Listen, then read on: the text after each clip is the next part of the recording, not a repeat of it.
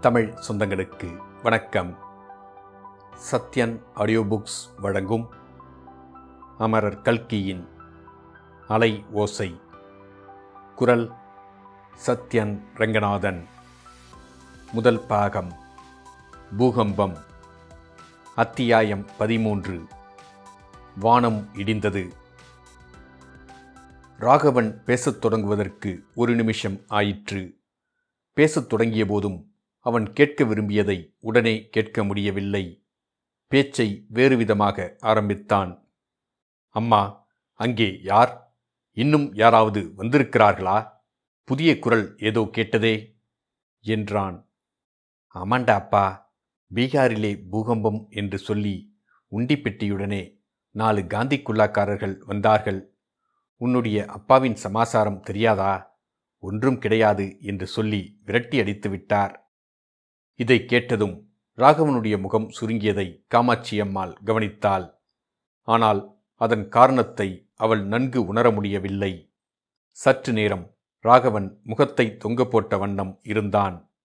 காமாட்சி அம்மாளும் அவனிடம் பேச்சுக் கொடுக்க பயந்து கொண்டு சும்மா இருந்தாள். ராகவன் இன்னும் ஏதோ முக்கியமான விஷயம் தன்னை கேட்கப் போகிறான் என்று அவளுடைய உள்ளுணர்ச்சிக்கு தெரிந்திருந்தது. திடீரென்று அவன் தலையை தூக்கி தாயாரை ஏறிட்டு பார்த்து அம்மா அப்பாவும் நீயுமாகச் சேர்ந்து என் வாழ்க்கையை கெடுத்துவிட உத்தேசித்திருக்கிறீர்களா? நான் சந்தோஷமாயிருப்பதில் உங்கள் இருவருக்கும் இஷ்டமில்லையா? அப்பாவின் சுயநலம் உன்னையும் பிடித்து கொண்டு விட்டதா என்று ஆத்திரம் நிறைந்த குரலில் கேட்டான். இந்த மாதிரி கேள்வியைத்தான் காமாட்சி அம்மாள் எதிர்பார்த்து கொண்டிருந்தாள். ஆகையால் அவள் கொஞ்சமும் பரபரப்பு அடையாமல் சாவதானமாக பதில் சொன்னாள் ராகவா உன் அப்பா சமாச்சாரத்தை என்னிடம் கேட்காதே. என்னை பொறுத்தவரையில் கேள் சொல்கிறேன். உன்னை பெற்ற நாளிலிருந்து இன்று வரையில் இந்த இருபத்தி நாலு வருஷமாக உன்னுடைய சந்தோஷத்தை தவிர எனக்கு வேறு எண்ணமே கிடையாது. உன்னுடைய சந்தோஷத்திற்காக என்னை என்ன செய்ய வேண்டும் என்கிறாயோ அதைச் சொல். கிணற்றில் விழச் சொன்னால் விழுந்து விடுகிறேன். விஷத்தை குடிக்கச் சொல்கிறாயா? குடித்து விடுகிறேன். ஆனால் உன்னுடைய சந்தோஷத்தைக் காட்டிலும் என்னுடைய சுய நன்மையை பெரிதாக கருதுகிறேன் என்று மட்டும் சொல்லாதேடாப்பா? என்று கூறிவிட்டு கண்களில் பொங்கி வந்த கண்ணீரை துடைத்து கொண்டாள். மௌனமாக சிந்தனையில் ஆழ்ந்திருந்த ராகவனை பார்த்து காமாட்சி அம்மாள் மறுபடியும் எதனால் அப்படி கேட்கிறாய் ராகவா? என்ன காரணத்தினால் என்னை சுயநலக்காரி என்று சொல்கிறாய்? என்றாள். எனக்கு பிடிக்காத பெண்ணை என் தலையில் கட்டிவிட பார்க்கிறாயே அதற்கு பெயர் என்ன? என்று ராகவன் பொறுமினான். ராகவா நீ எவ்வளவோ தெரிந்தவன். படிப்பிலே இணையில்லை என்று இந்திய தேசமெங்கும் பேர் வாங்கியவன்.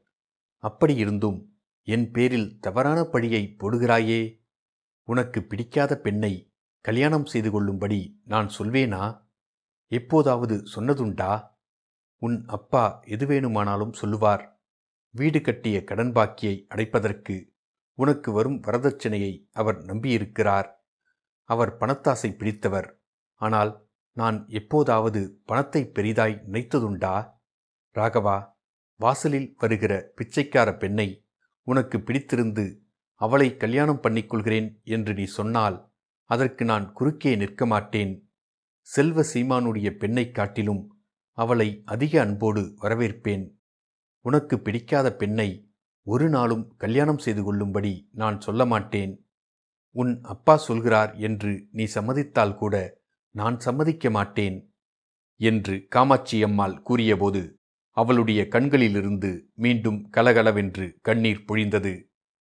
இந்த மாதிரி நீ கண்ணீர் விட ஆரம்பித்தால் நான் உன்னோட பேசவே தயாராயில்லை. எங்கேயாவது போய்த் தொலைகிறேன்.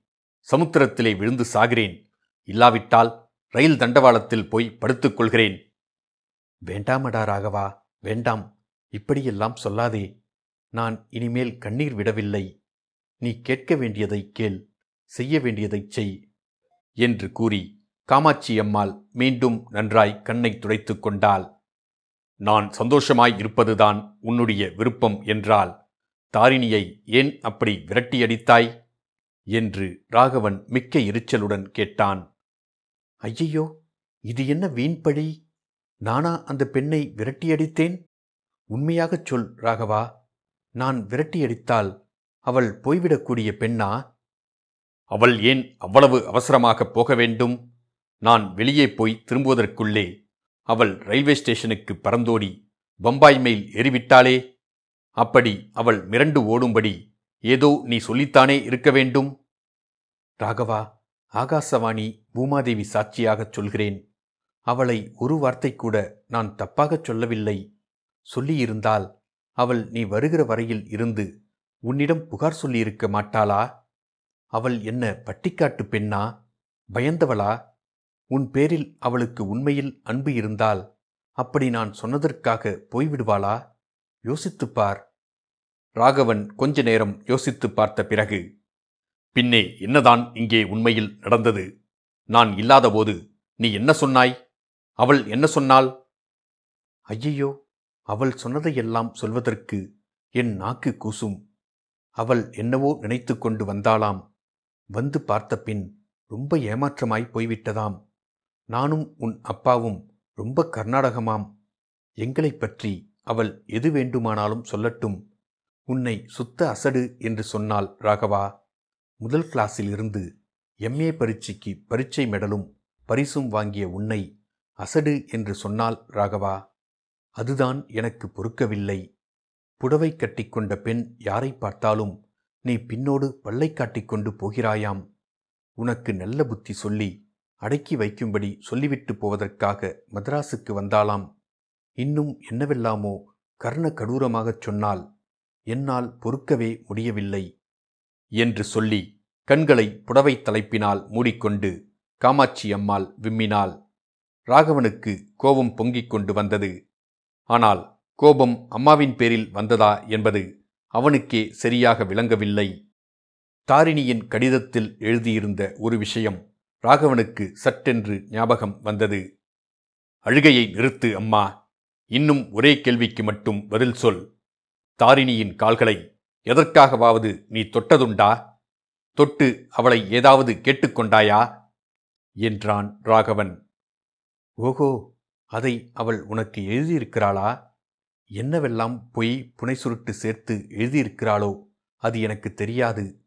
ஆனால் நான் நடந்ததை உள்ளது உள்ளபடி சொல்கிறேன். அவள் உன்னை பற்றி அலட்சியமாக பேசிய பிறகு எனக்கு கொஞ்சம் பயமாய்ப் போய்விட்டது. அதனால் நான் அவளிடம் பெண்ணே என் பிள்ளைக்கு இந்த பக்கத்தில் ஆயிரம் பேர் இருபதனாயிரம் முப்பதனாயிரம் பணத்துடன் பெண்ணை கொடுக்க காத்திருக்கிறார்கள். ஆனால் ராகவனுக்கு உன்னைதான் பிடித்திருக்கிறது. எப்படியாவது அவன் சந்தோஷமாய் இருக்க வேண்டுமென்பதுதான் என் பிரார்த்தனை.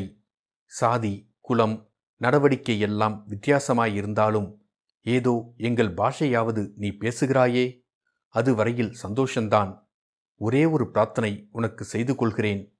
என்னையும் என் குழந்தையையும் பிரித்து விடாதே. அவன் ஒருவனுக்காகத்தான் இந்த உயிரை நான் வைத்து கொண்டிருக்கிறேன். அவன் நன்றாயிருக்க வேண்டுமென்று அல்லும் பகலும் ஸ்ரீராமச்சந்திர மூர்த்தியை தியானித்துக் கொண்டிருக்கிறேன்.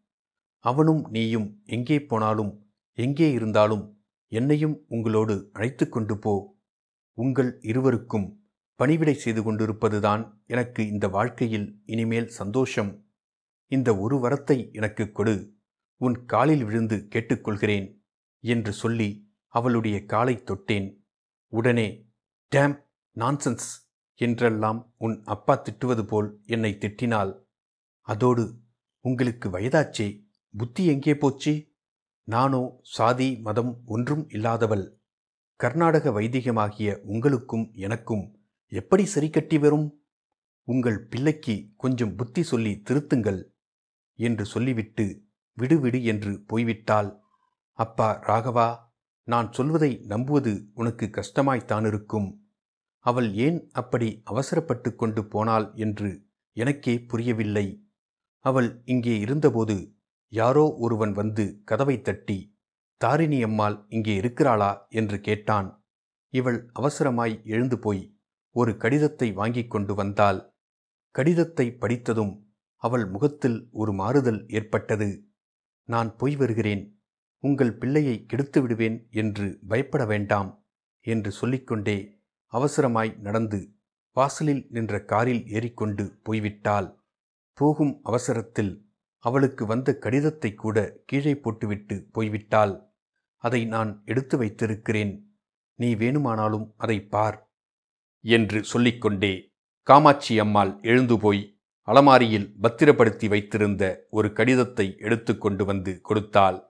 ராகவன் அந்த கடிதத்தை வாங்கி கைகள் நடுநடுங்க நெஞ்சி படபடவென்று அடித்துக்கொள்ள படித்து பார்த்தான். அதில் சுருக்கமாக நாலைந்து வரிகள்தான் எழுதியிருந்தன. என் கண்ணே என்னுடைய காரியம் நான் நினைத்ததைக் காட்டிலும் சீக்கிரம் ஆகிவிட்டது. இன்று மாலை மெயிலில் அவசியம் பம்பாய் புறப்பட வேண்டும்.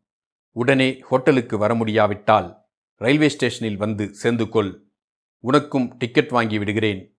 மிஸ்டர் ராகவன் காதல் தமாஷ் எப்படி இருக்கிறது? ராகவனுக்கு ஏற்கனவே இரண்டாயிரம் ரூபாய் அபராதம் விதித்தது போதும். இன்னும் அவனுக்கு தண்டம் வைக்காதே. ஏதாவது விபரீதத்தில் முடியப் போகிறது. இதை படித்து வருகையில் ராகவனுடைய கண்கள் சிவந்து நெருப்புப் பொறி பறந்தது. அவனுடைய நெஞ்சில் எரிமலை வெடித்து நெருப்பை கக்கியது. கொல்லன் துருத்தியில் வரும் காற்றைப் போல் அவனுடைய மூச்சு கொதித்து கொண்டு வந்தது. கடிதத்தை படித்து முடித்ததும் ஆகாசம் பூமி திக்கு திகாந்தம் எல்லாம் தாறுமாறாக வெடித்தன. பட்டப்பகலில் இருள் கவிந்தது. வானத்து கிரகங்களும் நட்சத்திரங்களும் பொலபொலவென்று உதிர்ந்து ராகவன் தலைமீது விழுந்தன. இத்தகைய உணர்ச்சிகளுக்கெல்லாம் உள்ளான ராகவன் சற்று நேரம் ஸ்தம்பித்து உட்கார்ந்துவிட்டு திடீரென்று எழுந்தான். அம்மாவின் முன்னிலையில் தரையில் விழுந்து சாஷ்டாங்கமாக நமஸ்காரம் செய்தான். என்னைப் போல் மூடன் யாரும் இல்லை. தாரிணி சொன்னது சரிதான். அவளுடைய காலை பிடிக்கும்படியான நிலையில் உன்னை வைத்தேன் அல்லவா? இந்த க்ஷணம் முதல் நீதான் எனக்கு தெய்வம். நீ என்ன சொல்லுகிறாயோ அதை கேட்கிறேன். நீ யாரை கல்யாணம் செய்து கொள்ளச் சொல்கிறாயோ அவளையே கல்யாணம் செய்து கொள்கிறேன் என்றான். இவ்விதம் சொல்லிவிட்டு கையில் உள்ள கடிதத்துடன் விடுவிடு என்று நடந்து மச்சிக்குப் போனான். அங்கே மேஜை மேலே இருந்த தாரிணியின் கடிதத்தையும் தாரிணிக்கு தான் எழுத ஆரம்பித்த கடிதத்தையும் சேர்த்து சுக்கு சுக்காக கிழித்து குப்பை குடையில் போட்டான். காமாட்சி அம்மாள் பூஜை அறைக்குள்ளே சென்று ஸ்ரீராம பட்டாபிஷேக படத்துக்கு முன்னால் பயபக்தியுடன் நமஸ்காரம் செய்து எழுந்தாள். இரண்டு கன்னத்திலும் போட்டுக்கொண்டாள் இத்துடன் அத்தியாயம் பதிமூன்று முடிவடைந்தது. மீண்டும் அத்தியாயம் பதினான்கில் சந்திப்போம்.